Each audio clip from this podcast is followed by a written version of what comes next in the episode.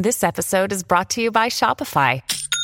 Forget the frustration of picking commerce platforms when you switch your business to Shopify, the global commerce platform that supercharges your selling wherever you sell. With Shopify, you'll harness the same intuitive features, trusted apps, and powerful analytics used by the world's leading brands. Sign up today for your $1 per month trial period at shopify.com slash tech, all lowercase. That's shopify.com slash tech. Hi, everybody. I'm John Donvan, and this is Intelligence Squared US. And we've we've just seen something historic happen digitally in the halls of Congress when the four CEOs of four of the biggest tech companies in the world, Amazon and Apple and Facebook and Google, were required to testify before Congress. And while there, they were put in the position of having to defend their companies. Uh, against claims that they've just become too big, that they've become gigantic to the detriment of the general public, that they are using their market power to crush competition, that they're driven by nothing but their own profits, that they're amassing huge amounts of data, and that basically they're running afoul of antitrust laws. Some people are, are calling this big tech's big tobacco moment, which is a callback to the 1990s when seven CEOs of big tobacco companies all had to appear before Congress and be accused of doing bad things to the public. But is this fair in this case? Are these companies really doing bad things because of their size? Are they really too big? And are you, the consumer, losing out because they've become big, or are you actually benefiting because of the size of these firms? So we think in these questions we have the makings of a debate, and that's what we're going to do. But we're going to do it a little bit differently from our normal approach. Today we're going to be hosting this conversation in a format that we call Agree to Disagree. And that's where we streamline things a little bit. We go to the news, we find the dividing lines, and then we bring you what we do best a debate in the form of a conversation between just two debaters, not our usual two against two. Instead, we're one on one. And instead of having a resolution, we're really going with a question. And the question this time is Should Washington break up big tech? Should Washington break up big tech? I'm here with two debaters who are going to be arguing yes or no to that question Zephyr Teachout and Andrew McAfee. So, first, uh, Zephyr, uh, you've debated with us before on stage, and I just want to say welcome back to Intelligence Squared. Oh, I'm so excited to be back on. Thank you for having me for such an important discussion. It's a pleasure. And, and for folks who don't know, you are a law professor, you're an activist. Uh, and as it happens, you came out with a book this July, the title of which is Break 'em Up Recovering Our Freedom from Big Ag, Big Tech, and Big Money. So, which side of the debate are you going to be on again today? I definitely think we need to be uh, breaking up these big tech uh, behemoths. And, and hence your book. Okay, now arguing against your position, arguing no on the question of whether Washington should break up big tech, I want to welcome Andrew McAfee. Andrew, we've we've been wanting to get you into one of our debates for a long time. We are delighted to have you joining us for this one. And, and all it took was a global pandemic, right? Th- but thank you for having me. it's a pleasure. And for folks who don't know, you also are a best-selling author. Uh, you're a principal research scientist at MIT. You're also the co-founder and co-director of the Initiative on the Digital Economy. So once again, welcome to Intelligence Squared. So um, the way that this format will go, we'll go in four rounds. The first round, uh, each of the debaters will be making a brief uh, opening remarks about their position on the, the question before us. And then uh, we will have a you know a, a, long and lengthy back and forth discussion. Towards the end, we're going to go to our third round, which will be where each gets to put a the toughest question they can to their opponent, and then a fourth round will be closing remarks and wrapping things up. So um, there's a lot to discuss, uh, a lot to argue here, and we're going to start with our opening rounds. That's where each debater gets two minutes to make the case uh, uh, in their position on the question: Would should Washington break up big tech? So our first uh, debater will be Zephyr Teachout, who will be arguing yes on the question of whether Washington should break up big tech. So Zephyr, the floor is yours. We are in a moment of a genuine crisis in our democracy. And so I want to start with some first principles, uh, the principles of equality and freedom. Uh, a central job of democracy and government is to in service of those goals protecting citizens from any group or any person wielding too much power, uh, from abuses of excessive private power, from private government um, basically arising out of the corporate form. Um, anti-monopoly and antitrust is a deep and powerful American tradition. I mean, it was at the heart of the American Revolution. Think about the Tea Party protests. The great uh, anti-monopolists of our country include E.B. Du Bois, who saw how monopoly power was used to crush black political power after the Civil War, and Franklin Delano Roosevelt, who was arguably the greatest trust buster this country has ever seen. Um, and from 1940 to 1980, we led the world in anti monopoly using antitrust, campaign finance laws, public utility regulation, labor laws, and other tools to ensure that no private company had too much power. But since 1980, when Reagan tore down uh, anti monopoly laws and their spirits, um, Democrats and Republicans alike have failed and instead embraced a policy of radical concentration. And the result is the world we live in now. Office supplies, wireless food, beer, retail, um, defense contracting. Think about books, pharma, voting machines, banking. In all of these uh, areas, there has been a radical contraction of markets and a radical consolidation. Um, in the last decade, we've allowed over 500,000 mergers worldwide. Think like DuPont and Dow, Amazon and Whole Foods, Walmart and Bonobos, Monsanto and Bayer. And nowhere is the problem of concentrated power and abuses of that power as dangerous and essential a threat to democracy as in big tech, where you have surveillance based business models and control over the means of communication and commerce. These uh, give these titans really outsized governing power over our lives. And we'll talk more about each of these companies. I think we're going to focus on uh, Google, Amazon, Facebook, and Apple. And the hearing this week, which showed um, what any company that depends on these behemoths knows, these are all companies that are at the center of our economy and our communication system. They all use their power to protect their power. They all copy, kill, or buy rivals. They all charge extortionate fees to those who use their services. They all rely on surveillance. And it is time that we take on this rival form of uh, government and break them up. Thanks very much, Zephyr. And now, Andrew, it's your turn to argue why we should not break up these tech companies. Andrew, the time is yours. Great. And, and, first of all, again, thank you for hosting this really important conversation. Zephyr and I actually agree about a couple very important aspects of it. Uh, first of all, that our tech sector in America and globally, and to some extent our economy, is currently dominated by a pretty small number of very, very big, very powerful, very influential companies. There's just really no argument about that. The other thing she and I agree on is that these are imperfect companies. And I don't mean to use imperfect as a weasel word. I mean to use it as kind of a catch-all for things like unethical maybe, or illegal, or bad for society. These companies have problems associated with them, and I'm sure we'll spend some time talking about them. Where Zephyr and I are going to disagree, I predict, is on both of those things again. I think the imperfections are smaller.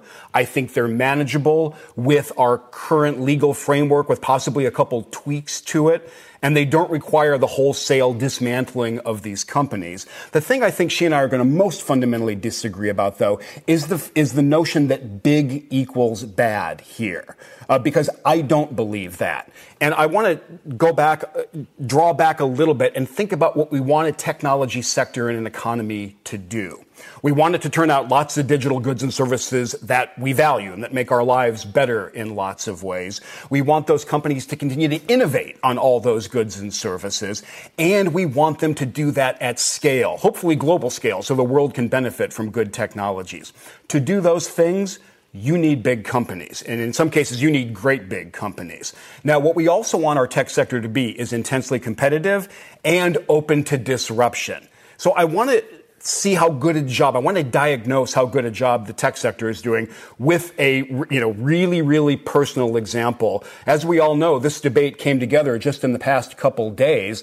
And so when, when we finally got this together, I was interested in Zephyr's work. So I went and went to one of these big companies, Amazon, and was able to immediately download her book. Now that was kind of important because I'm hiding from the coronavirus in a small town in the middle of nowhere, and I had no opportunity to go to a bookshop and maybe see if their book, if her book was in stock. So that downloading was really valuable to me. It came from a great big tech company. I read it on a device made by another one of these great big tech companies, Apple. And to try to get myself ready and understand her arguments a bit better, I Googled around. I went to another great big tech company and wound up watching a video, Zephyr, that you did with C-SPAN on YouTube. So again, there are countless examples of behaviors of, of, of activities like this taking place all around the world every day, all day, thanks to the big tech companies. Now, I think an alert listener here is probably at this point going, okay, those are goods and services at scale, but you've just highlighted three really dominant, you know, huge tech companies. What about the competition and what about the disruption? And to me, this is where the things get really interesting because all of us on this video chat right now know that we are not using the collaboration, the video chat software developed by um, Apple or Facebook or Alphabet Google or Cisco or any of the giant other tech companies or Microsoft. They all have video collaboration software. They've had it for a while. We're not using it. We're using this upstart technology called Zoom, which came out of nowhere, took on established huge players in a market that they were already part of, and is running away with that market. And it's just a, it's a classic American tech story. It's founded by an immigrant. It, it realized that things could be a lot better even in an established market, and it has made a better product, which we are now using. Zoom has a market cap of $70 billion these days. So I think the competition and the disruption are actually both healthy as well. And for when I put all that together, I really don't see the justification for breaking up these big tech companies right now. Thanks very much, Andrew McAfee. Okay, so we've seen some very, very clear dividing lines between the two of you in, in your opening remarks. Um, I, I hear Zephyr saying that there's a radical concentration that, in in significant ways, uh, is leading to inequality and a suppression of innovation. Uh, whereas Andrew is saying these companies, uh, you know, there there are problems, they have problems, but he doesn't think the dismantling of their structures into smaller parts is a solution. That big does not equal bad. That there are actually benefits to big do the benefits of big tech outweigh the risks? And should Washington break up companies like Apple and Google and Amazon and Facebook? More debate coming up from Intelligence Squared US.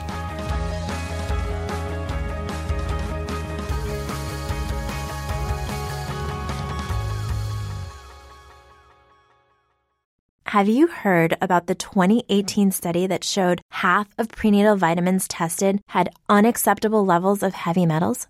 No? Well, now you have. I'm Kat, mother of three and founder of Ritual, the company making traceability the new standard in the supplement industry. I remember staring at my prenatal vitamins and finding all these things I was trying to avoid high amounts of heavy metals, synthetic colorants, and unnecessary ingredients. So, at four months pregnant, I quit my job and started Ritual because I believe that all women deserve to know what they're putting in their bodies and why. I'm so proud of our prenatal vitamin. The ingredients are 100% traceable, it's third party tested for microbes and heavy metals, and recently received the Purity Award from the Clean Label Project. You see, we trace like a mother because, let's be honest, no one cares quite like a mother. But don't just take my word for it. Trace for yourself with 25% off at ritual.com slash podcast. This is Intelligence Squared US. Andrew McAfee highlighted some of the benefits of big tech in everyday life when preparing for this debate. Next, we will hear from Zephyr Teachout, who is arguing for breaking up big tech.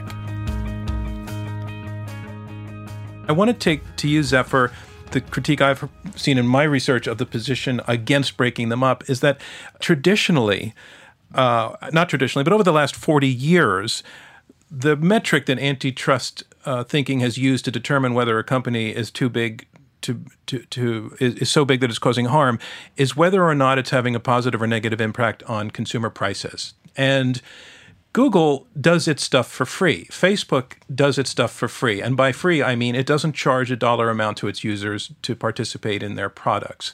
So do you do you acknowledge or accept or or or or refute the notion that this question of whether it's it's lower prices down to the point of zero is the correct and relevant metric for determining whether bigness is bad or not? Uh, thanks for the question. Um, and I just want to underline what you just suggested so people can see these two possible different frameworks for thinking about trust busting, antitrust, anti monopoly. One framework, which I think Andrew is clearly coming out of, basically puts consumer pricing as um, as the the key question, consumer welfare, perhaps more broadly, and um, and innovation. Just so I can jump in, so to help to help uh, to, to help the audience understand, when you say consumer welfare, what would what might that include beyond pricing? Well, in practice, it ends up uh, the way that courts end up analyzing it is largely around pricing. On the other side is the uh, much longer tradition and tradition that I think we need to revive, um, which says, look, antitrust and anti-monopoly is about a whole lot of things. It's absolutely about innovation. And in fact, you're going to have a lot more innovation when you have a decentralized economy, when the tens of thousands of sellers who are dependent on Amazon don't um, have to pay exorbitant fees, 30% of the amount they're earning on Amazon going to Amazon, they're actually going to be able to innovate more. Innovation is incredibly important, and innovation is more likely to come from an actually decentralized marketplace. Uh, the the role of workers, uh, workers having real meaningful choices in the workplace and not being stuck with just a handful of employers. That's a value. Right, but, but Andrew would, I think, would concede that point and says that there are there are already avenues of redress on that. But I, I think the issue we're really tr- focusing on is this notion of the breakup. Well, well, no, I actually think there's good reason to think that. I mean, there's a reason that 47 different attorneys general are looking into Facebook and Google on antitrust grounds, and um, that uh, many of us see the FTC's just downright failure to stop the Instagram Facebook merger um, not as an example of uh, uh, or as an example of a failure to enforce existing laws to ensure breakups and to ensure anti-monopoly. So even under existing laws, there's so much we can do to break these companies up. And also, uh, we should return to the old framework. So I, I just want to recognize that there's these two parallel debates going on. So Andrew, I'm hearing Zephyr say that. Uh, the the the existence of these large companies at such scale in such dominant w- fashion actually has a whole series of harms that go beyond whether it's good for the user or not. She's she's talking about whether it's good for communities to to you know to not have small retail, uh, potentially because of an Amazon and an argument we had heard in the past about Walmart, and that it's harmful for workers, that they don't have, in some communities, they may not have choices of other places to go. And, and we know that there uh, have been charges, for example, that the Amazon warehouses have been not very, very kind to, to workers. We're not going to litigate that now.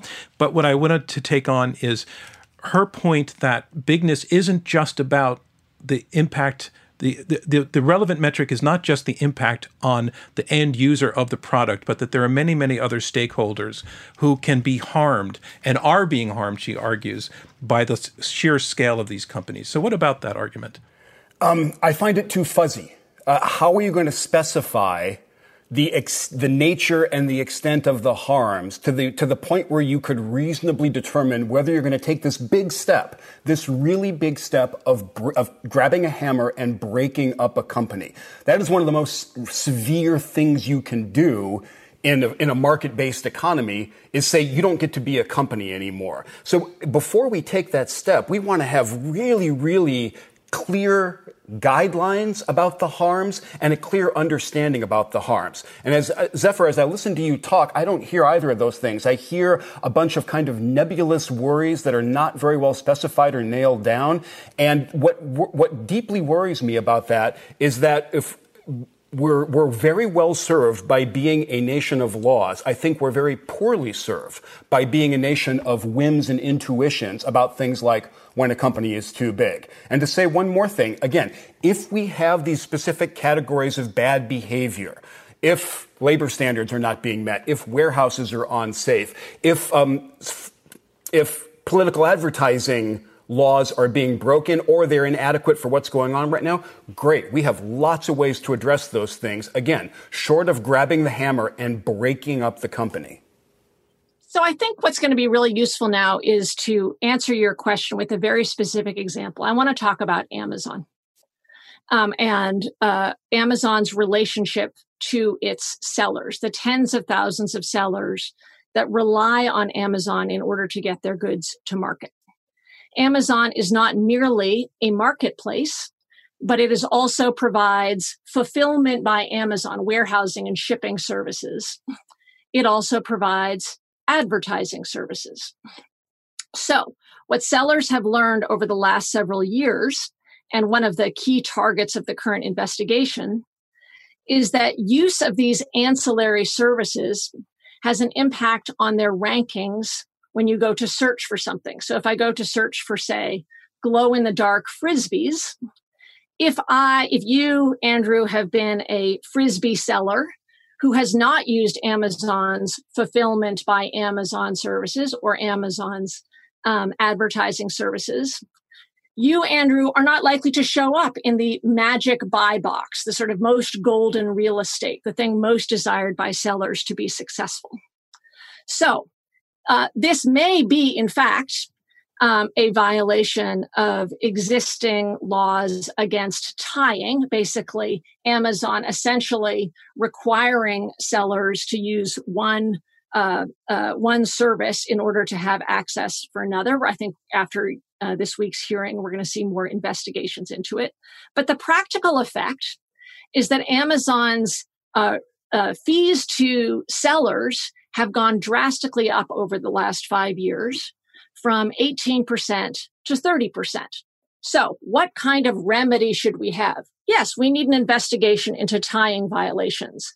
But uh, what when I am talking about breaking up, what I am saying is Amazon uh, Marketplace can be Amazon Marketplace, but it can't be Amazon Marketplace and fulfillment by Amazon.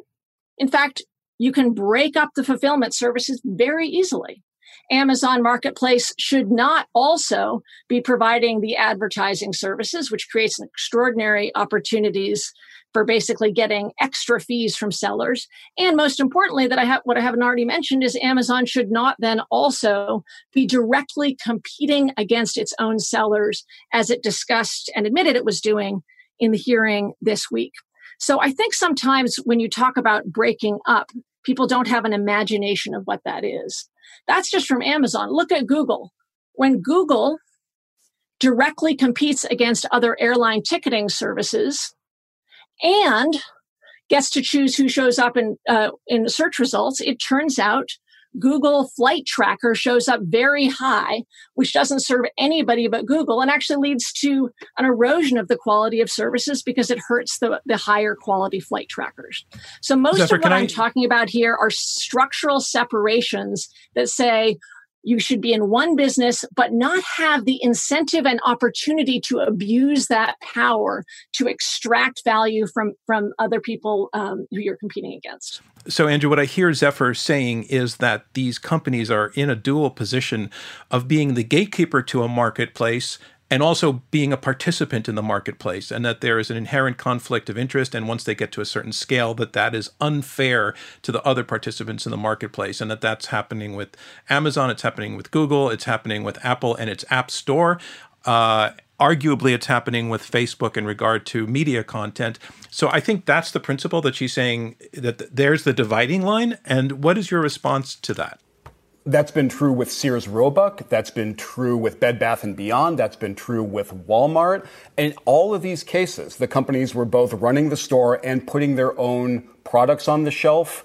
Uh, in their own label products, learning about what was selling and using that to refine their offerings. Uh, Zephyr, you used the word should um, many times in your most recent comments. And with all respect, that's your opinion. There's nothing in the law right now that says that, that those kinds of um, behavior or, or, activity in multiple in, multiple activities at the same time is illegal or even should be legal. That, that's your opinion. Uh, Amazon clearly disagrees with that. The consumers clearly disagree with that. There are millions of sellers on Amazon who disagree with that, at least enough to keep doing business there. I imagine your response here might be, yeah, but Amazon is a monopoly. Amazon is in no sense of the word a monopoly. It has less than 40% market share of e-commerce in America. That market share is actually going down over the course of 2020, not going up. And you can do a marketplace on, you can join a marketplace on Walmart, which is a pretty big company. You can do it on Shopify. You can sell on Etsy or eBay. The idea that these sellers are permanently locked in to Amazon if they don't like what's going on, I, I just think that's, that's dead flat wrong. 40% was the number that you saw um, uh, uh, Bezos mentioned, most people accept it at around 70%. I, I, and for sellers, I, no, I'm, not, I'm, not, one of those people. I don't accept that 70% at all. I've seen a couple different fact uh, estimates that say 38% but, but, right now.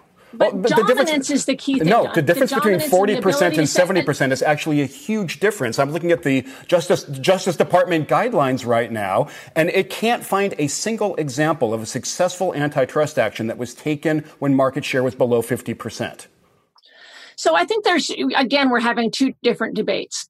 There's some evidence that uh, about tying contracts and uh, attaching and w- further investigation that needs to be done into whether Amazon is effectively requiring um, sellers to use one service in other to have in order to have another service. But there's another debate which is should we actually return to a structuralist approach in antitrust law, which is essentially what I'm arguing, as what the country had between 1940 and 1980 before Ronald Reagan rewrote the antitrust guidelines.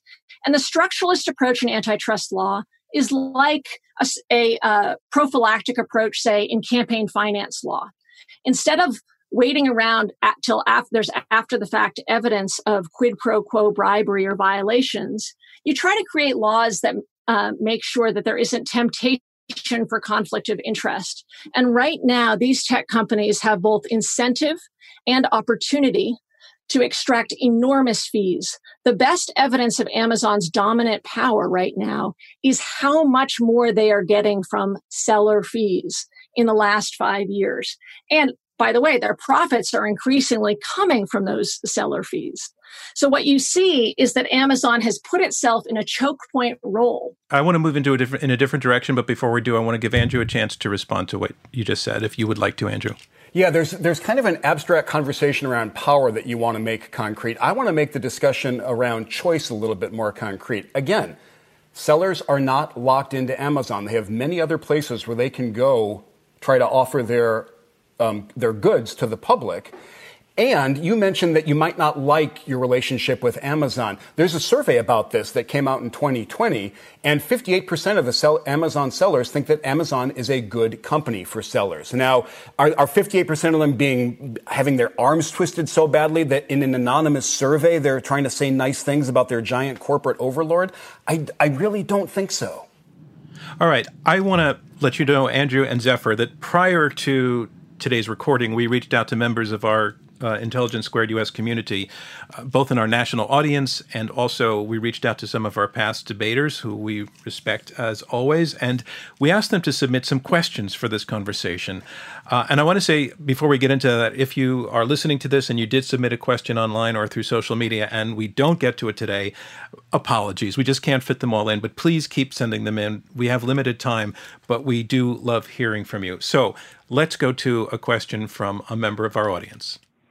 Hello, everyone. My name is Ramesh Srinivasan. I'm a professor at UCLA who writes about uh, technology and its impact on our politics, economics, and world. Um, my question uh, for you all is um, related to what we describe as network effects with big technology companies. So, I guess the question is how can we even begin to think about breaking up big tech? If the impact on the specific applications so many of us as billions of users uh, depend upon are uh, far less user centric, uh, perform far less, and actually, in many ways, are crippled by the breaking up uh, of the big tech companies themselves. Thank you, Ramesh, for, Ramesh, for the for the question. And Andrew, you, you, had said at the beginning that big is not necessarily bad, and there we hear Ramesh arguing that big actually, in some ways, is very good. And he talks about the network effect, the fact that the it's sort of the essence of Facebook's engine and uh, what it delivers in a positive way that it has, you know, such a huge number of users, which goes to its very scale. So, what do you make of, of that point? And then I want to get Zephyr's response to it as well. Well, like you can imagine, I, I really, I largely agree with it. And WhatsApp is incredibly valuable to me because the people that I want to talk to for free around the world are also on WhatsApp. That's the whole point. It's a network effect. Economists would call it a demand side economy of scale. The, the counter argument might be that that's what locks in these companies and makes them permanent monopolies, and we have to worry about that. If that were true, we would be sitting here talking about the dominant MySpace monopoly. I, am just not worried that we have, even with network effects, that we have a permanent new class of monopolists. The history of tech just shows, shows way too much disruption for me to believe otherwise. Zephyr? Yeah, so I, I, really appreciate the question because I think it clarif- it will help clarify what our true anti-monopoly solution would be. Part of the anti-monopoly solution that I talked about before would say, okay, you can be Google search, but if you're Google search, you can't also then compete uh, against Google uh, other flight trackers. You can't also own Google Shopping, basically your search, but nothing else. In that case, there's no problem with your question because we're talking about a structural separation, a kind of glass steagall for tech. You get to pick your field to ensure that you don't create conflicts of interest where dominance in one field allows you to get an unfair leg up in other fields. When it comes to then questions like search or social media, I think there are incredible values to scale and to the network uh, networked relationships. And in those areas, I think you know we we can recognize the natural monopoly or quasi natural monopoly effects. And then treat these in the vein of the public utility tradition. Understand that, for instance, Facebook, Google, and Amazon Marketplace all fall very naturally as public utilities that we all essentially rely on. What does that mean? It means that they can maintain their scale, but must be subject to non discrimination principles a requirement to share their um, algorithms and, and an understanding that they're playing these central roles in our communications infrastructure and market infrastructure. What I think the key thing to, to recognize here, and I, I suspect that Andrew agrees with me, is that these are effectively where our public communications infrastructure lies now. And that there's a long American tradition of recognizing the importance, the special importance of protecting our public infrastructure. The most important thing is it shouldn't be owned by, you know, Mark Zuckerberg and, and, and Google basically uh, owning our public libraries, our post offices, and using them for private ends. Just very briefly, I happen to think that the key thing with both Facebook and Google is that because they are public communications infrastructure, their business model is really the problem. And that's not a problem of scale, that's a problem of scale plus a targeted ads business model. And we should ban the targeted ads business model for communications infrastructure. Zephyr Teachout, responding to our first audience question from Ramesh Srinivasan. This is Intelligence Squared US. More debate in just a moment. From Intelligence Squared US, I'm John Donvan, and we are in the midst of our audience questions in what we're calling Agree to Disagree. More questions and closing arguments are coming up next. Zephyr, are, are you saying that, that Facebook and Google shouldn't get to be publicly traded companies or, or private companies? We should nationalize them? No, I'm saying they should be public utilities. The public utility tradition says that there are companies that play a special role, and the key forms of public utility tradition include um, making sure that there is fair, non-discriminatory access. That's that's the heart of them. I am saying also that the um, targeted ad business model, which we haven't talked about at all right now, but the way in which Facebook not just allows but makes money off of um, prioritizing inflammatory posts is actually really toxic for our public sphere. Andrew? I think what's toxic for our public sphere is the fact that a few media outlets have learned how to make very, very enticing content that people are eager to share. And if we had a magic debiaser, deamplifier for the Facebook feed algorithm, those stories would still be way too prominent. The, the fault is in some of our mental glitches that make us like these clickbaity kinds of things. Now, again, I'm not saying that Facebook has been, uh, has been free of blame in its ad business and in, and in the algorithms that, that assemble all of our feeds. But man, that's not the real problem. And Zephyr, you say we we don't want to privatize government. If we give Facebook more power to determine the stuff that's in front of us, or we, we subject it to more regulation, isn't that giving them more governmental like powers? I, I, I want a lighter touch there.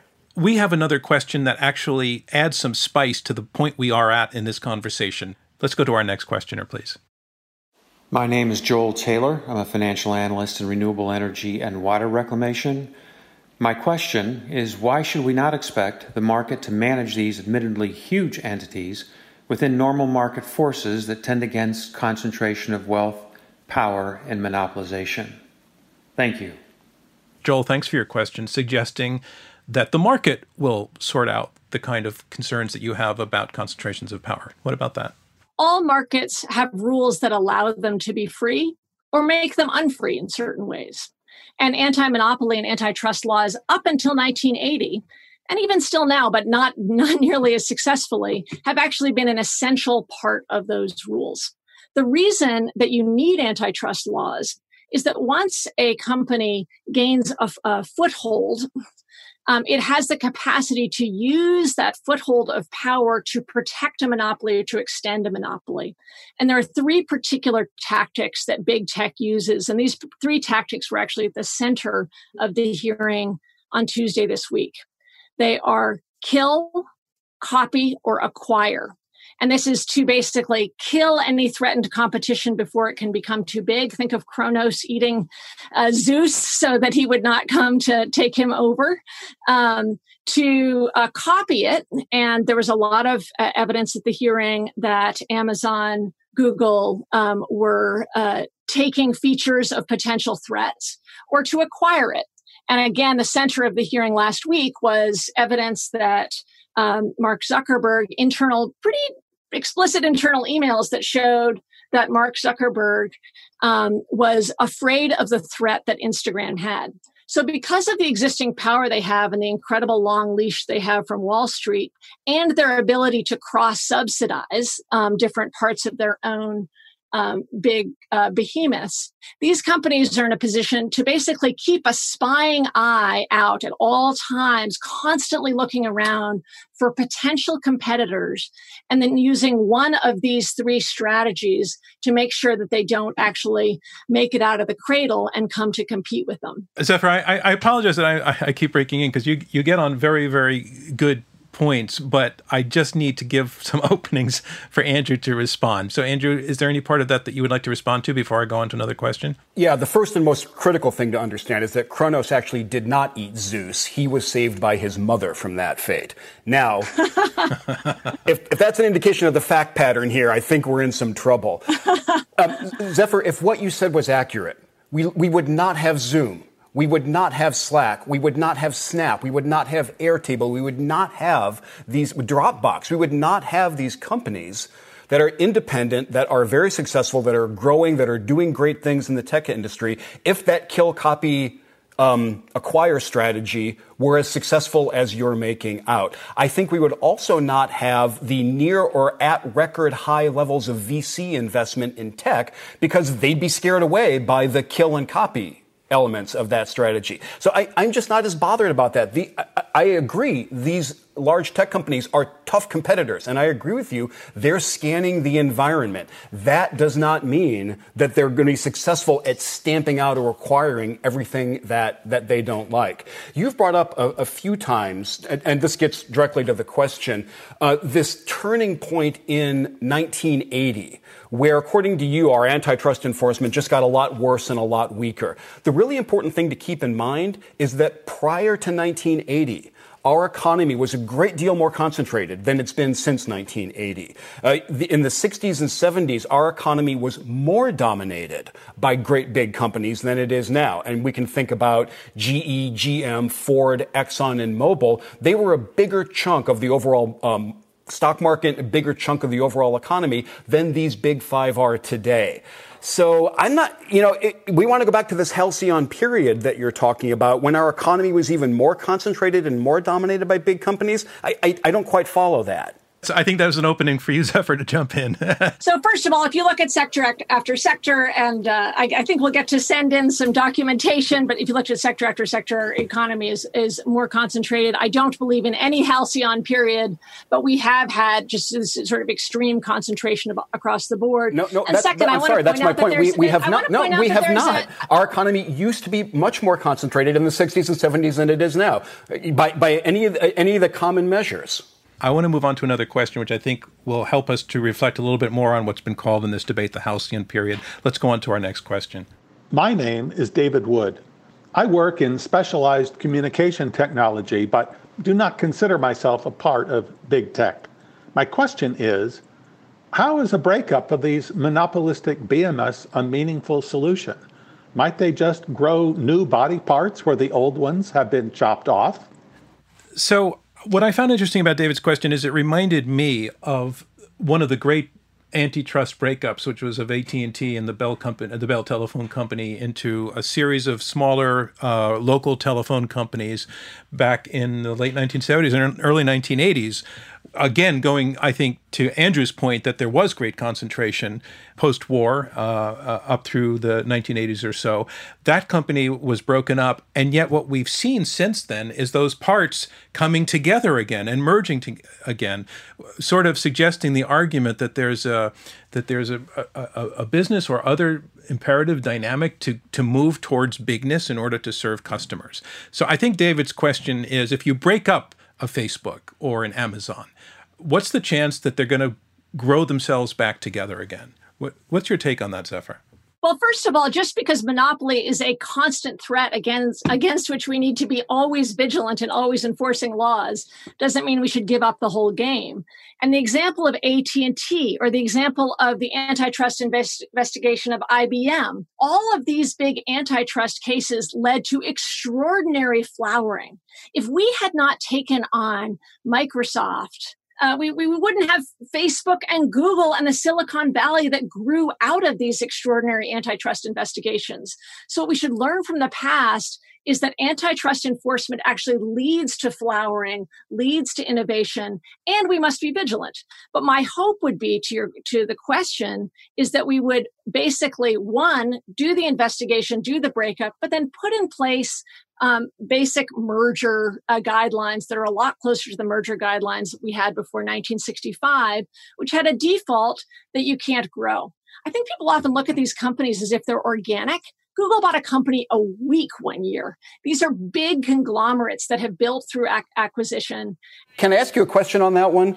What, what, guide, what guideline would have prevented Facebook from acquiring a company with no revenue and uh, fewer than 20 employees and a 30 million users around the world. That Instagram acquisition, you know, with hindsight, a lot of us are saying that should not have been allowed. What possible guideline would have forbade that at the time?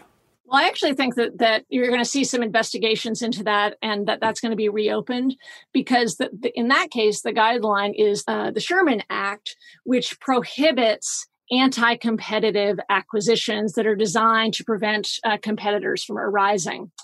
Instead, we had an FTC that was relatively asleep on the job. I mean, one of the things that's amazing to me is we saw all these documents come forward in this hearing that the FTC could have gotten access to, where where they're talking about it as a land grab. You're not allowed to do that even under existing antitrust Even law. for a company that's what something like one percent of your size at that time you are not allowed to engage in anti-competitive acquisitions. That's the Sherman Act. The whole idea is that you aren't allowed to protect uh, uh, protect your monopoly in that way. I'm sorry, protect your what? I, I, can't say this enough times. Facebook does not have anything like a monopoly on digital advertising. There is.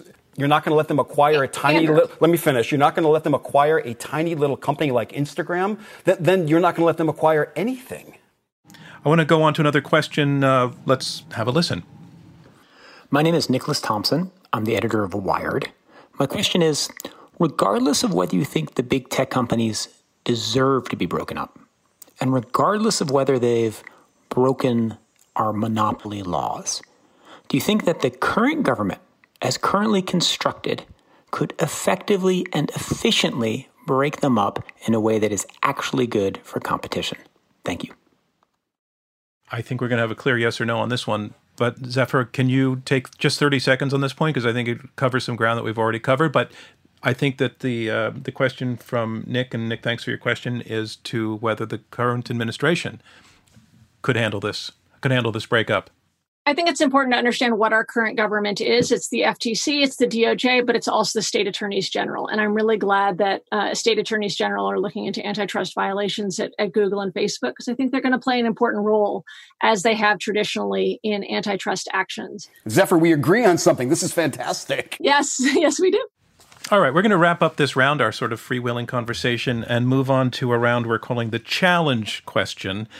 And each of you has a chance right now, after everything you've heard here, to put to your opponent the question that you think most challenges their stance or that they have really failed to answer in a compelling way. So uh, I'll start with you, Zephyr. What's your challenge question to your opponent on this topic, Andrew McAfee? Well, um, as you may know, I've been very outspoken about um, corporate funding in the academy.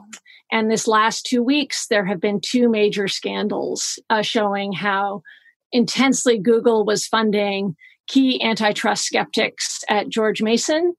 And I wonder how you think about uh, maintaining an open mind on antitrust policy while being in a position that your work is being funded by these powerful tech companies. I don't quite know because I'm not an antitrust scholar, so I can't put myself in those shoes. But do I think everybody in the academy becomes a mouthpiece for tech companies and their viewpoints if they take money from tech companies? I have a super clear answer to that. No, I absolutely don't. Um, my initiative at MIT ta- has taken money from tech companies and plans to continue to do so. And I think that I still am able to function as an independent thinker and an independent scholar. Was it Brandeis who said that sunlight is the best disinfectant? Make sure everybody knows about these potential conflicts of interest and proceed from there. All right, thank you. And Andrew, your challenge question to Zephyr. Uh, Zephyr, can you help me understand how these primarily Rust Belt, classic American middle class families and communities will see their fortunes improve if we smash big tech companies? Yeah, thank you. I actually feel like this is the one area that we haven't talked about enough which is the growing evidence that concentration is actually decreasing people's wages. There's really powerful evidence uh, from a group of economists that just came out two years ago showing that in concentrated industries, you see as much as a $14,000 per year drop in worker salaries. And that's really substantial um, amount of money. And that money is instead going to um, shareholders, investors, basically.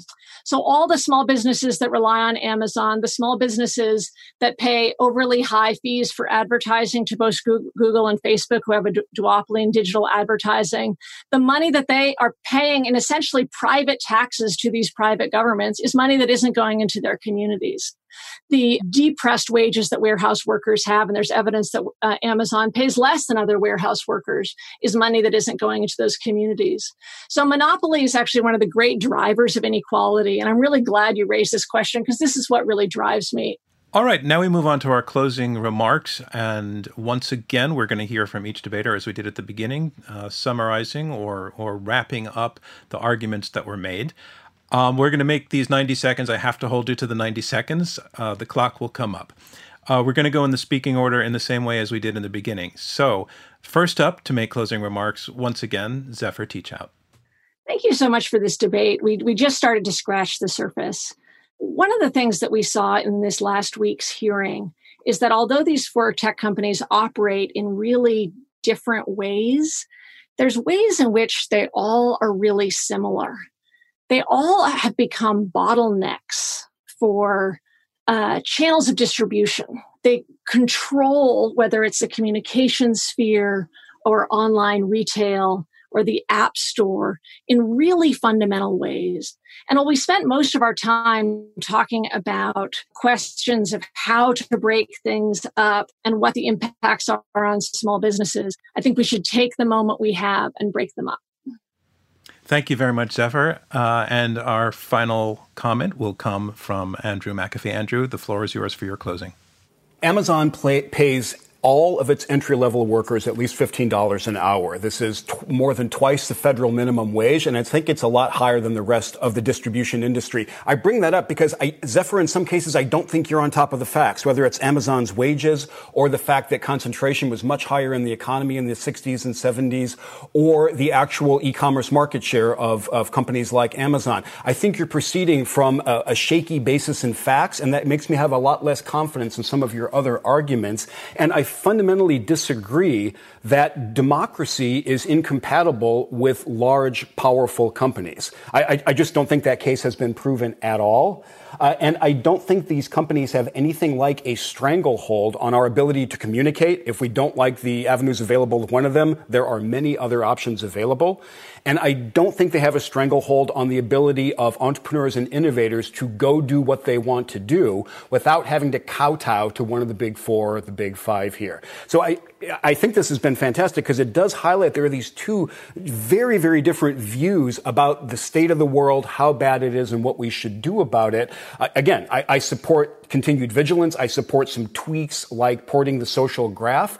But our tech industry is doing what we want it to do. And I think the last thing we should do is, is grab a hammer and smash it up for some reasons that we like.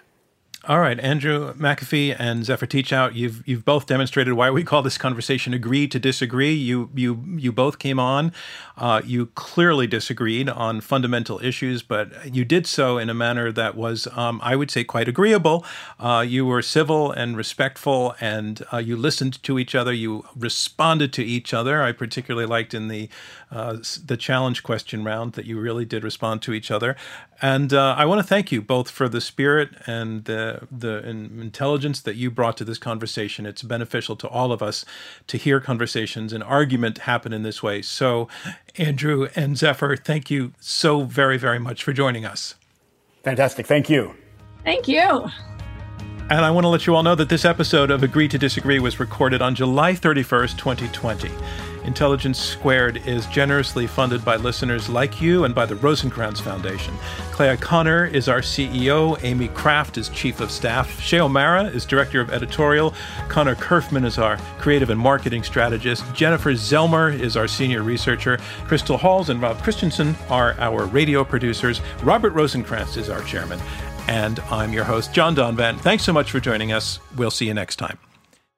Our kids have said to us since we moved to Minnesota, we are far more active than we've ever been anywhere else we've ever lived. Moving to Minnesota opened up a lot of doors for us. Just this overall sense of community, of values that, you know, Minnesotans have. It's a real accepting, loving community, especially with two young kids. See what makes Minnesota the star of the North. New residents share why they love calling it home at exploreminnesota.com slash live.